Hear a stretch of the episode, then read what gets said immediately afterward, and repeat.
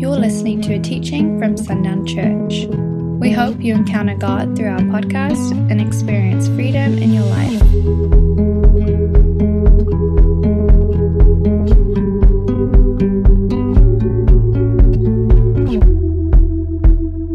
Okay, so just a little backstory, little story before I get to children's ministry.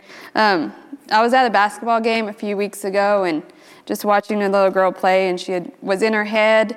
She wasn't confident. She was scared. She was very timid. And like as the game went on, you could tell like her confidence came. She got better, but she was always worried the coach was going to take her out. When somebody was there on the sideline, the coach was ready, or she was thinking that it was going to be her that was taken out of the game, her that was taken out of the game. And so like we just, I just watched the game, and after the game, I told her I was like, hey, you got better at the game. You, you got your confidence back. I said, but you can't worry that the coach is going to take you out every second. I said, you go in there and you do you and you do the best you can. And I just, I just said that. But leaving there, it stuck with me because I was like, you know, when God's, when you speak something, but you don't really listen and you're like, you can give advice to somebody, but you don't take it. That was kind of one of those moments where I would give an advice, but not taking it. And Zach's probably going to listen and laugh. He's like, yeah, you're really good at giving advice, but not taking it. And I'll be honest, I am. I can share advice, I can give advice, but it's hard for me to take that advice. And this is one of the things, like, wasn't pertaining to playing basketball or anything, but in ministry, it's hard. And I, I get these doubts that I'm not good enough, that I'm not doing what I'm supposed to be doing. I'm looking for somebody to come in and take my place, or I'm looking for a way to get out. And I'm just not here because I'm, I have these doubts. And I just, it just stuck with me because God's telling me, stop looking to get out. Stop looking for somebody to come and replace you. I have you here for a reason. And so it just stuck with me, and I had to had to get that little backstory because, I mean, sometimes we we we don't always listen to what he says, and when sometimes we say something, it doesn't pertain to us at the moment, but then that stuck with me. Like I, I haven't been able to get it out of my head. Like, hey, you're just like that little girl, like looking for a way out, looking that you're not good enough. And so it's really just um, some backstory of where I'm going. And it says, like, the Bible's full of unperfect people, and He uses them in all sorts of ways. And in Romans 8:28, it says, "And we know that our God causes all things to work together for the good, to those who love God and to those who are called according to His purpose." And so, just if we are called, we have a purpose, and He uses that purpose for good. And so, this just, sorry, went out of order. I was like, um, just talking about how to give advice but don't take it, and it's like really great at not doing that. But when God tells you something, you need to stop and listen. And, and I've tried, don't recommend it. This week, after I've heard it, I was like, but God, don't ever but God. Like when your parents tell you something, like, uh, but mom, I don't want to. And so I was like, but God, I've said I'm alone. I said it's hard. I said all these excuses, like, hey, but He's there, and He's and He's given me ways to do. Like He's told me, like, hey, you're not alone. You have people. And then He's like, I need you alone at this time. Like I just need you to focus on me. And so I forget that that's what it's for. Like, um, he has called me here to teach these kids. And every time I said something, like, he's like, no, I have something else for you. I have something in, in response to that. And so the story of Joseph really came out in all of this because every time I was like, but God, but God.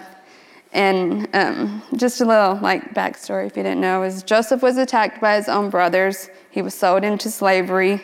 He was lied about. He was thrown into jail. But God always was with him. He blessed him in every hard time, and God never left Joseph's side, and he'll never leave you. And so that just stuck to me because everything I would try and say, but God, was never as bad as what Joseph was going through. And God was with him always. And just going back to my ministry, Parker's talked about us being, filling every part of this town, every place. And God showed me that I expect for my kids, they're going to go and they're going to be able to speak prophecy. They're going to go and be able to pray people. I don't expect anything but what God's told me that these kids can do. And so when I was like, God, I'm lonely, He's like, no, you have those kids. He's like, you don't expect them not to do what you've asked me to, to lead you to do. Like, you expect these kids to go and preach and teach and pray over people and have healing. He's like, so you're not alone. He's like, you have these kids. And I get reminded when I'm subbing, I'll see the kids because I'm always like, you have to be kind. I was like, we have to be kind. We have to show kindness. We have to be love when it's hard. And I'll see that, and some of the kids just didn't. So God reminds me that I'm, I'm not alone, that these kids are taking in. If you've ever gone in Sunday school, children's church, Wednesday night, it's a little chaos in there, but the kids still learn and they take in everything that we share with them.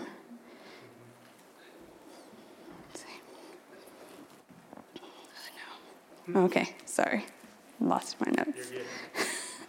and then he just reminds us that he's released us on earth to go and do what, what we have called to do. And it doesn't matter, big or small, if he's called us to do it, he is there right beside us.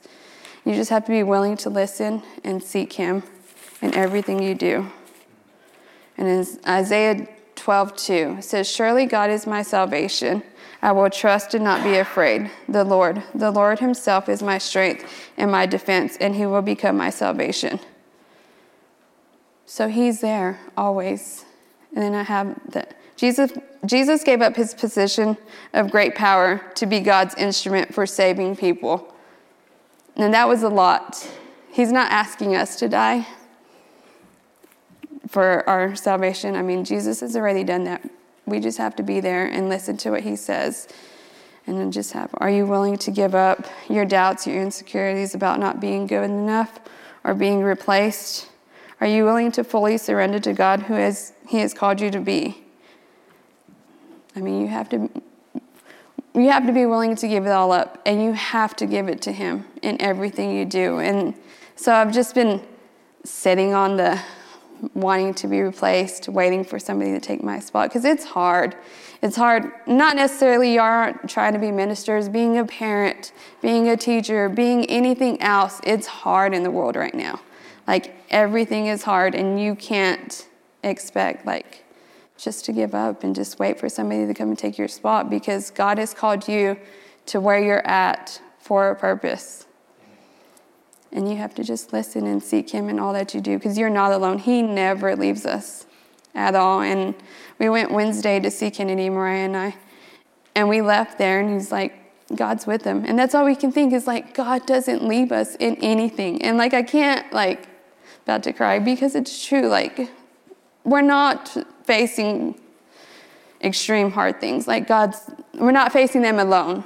Like God is always with us and He doesn't leave. Like even if we have those doubts, if we're struggling, He's there. He's been there. He knows the outcome. We have to seek Him in everything we do. And with my kids, I want them to learn now. I want them to be able to stand on that faith now because it's easier. I mean, it's hard becoming and knowing having that bond with God later in life because then you have these doubts. Like when you're a kid you don't have as many doubts. You you run with it. If i tell the kids something they're like yes. And and they they just take it. They take it as the truth and they know that that's what it is. But as an adult we've had so many things happen that we can fall back on or like oh well that happened so maybe this isn't true. And with a kid it's not like that and you have to pour into that. And I get them Sunday mornings and Wednesday nights, so it's not as easy for me to minister to them every day. And so when I see them in school, I'm like, hey, you're amazing, you're loved, God loves you. And just like when I can see them, because they need that. And I, I expect them to be able to grow up and be able to preach or worship amazing and lead people to God because that's what God's told me it's going to happen. And so I just wanted to share that that's where my ministry is going is because I don't expect the kids not to be able to do what adults do just because they're children. They will be there. And I, God's told me, like, you're not alone because you're raising these kids up to follow me and to do as I have called them to do.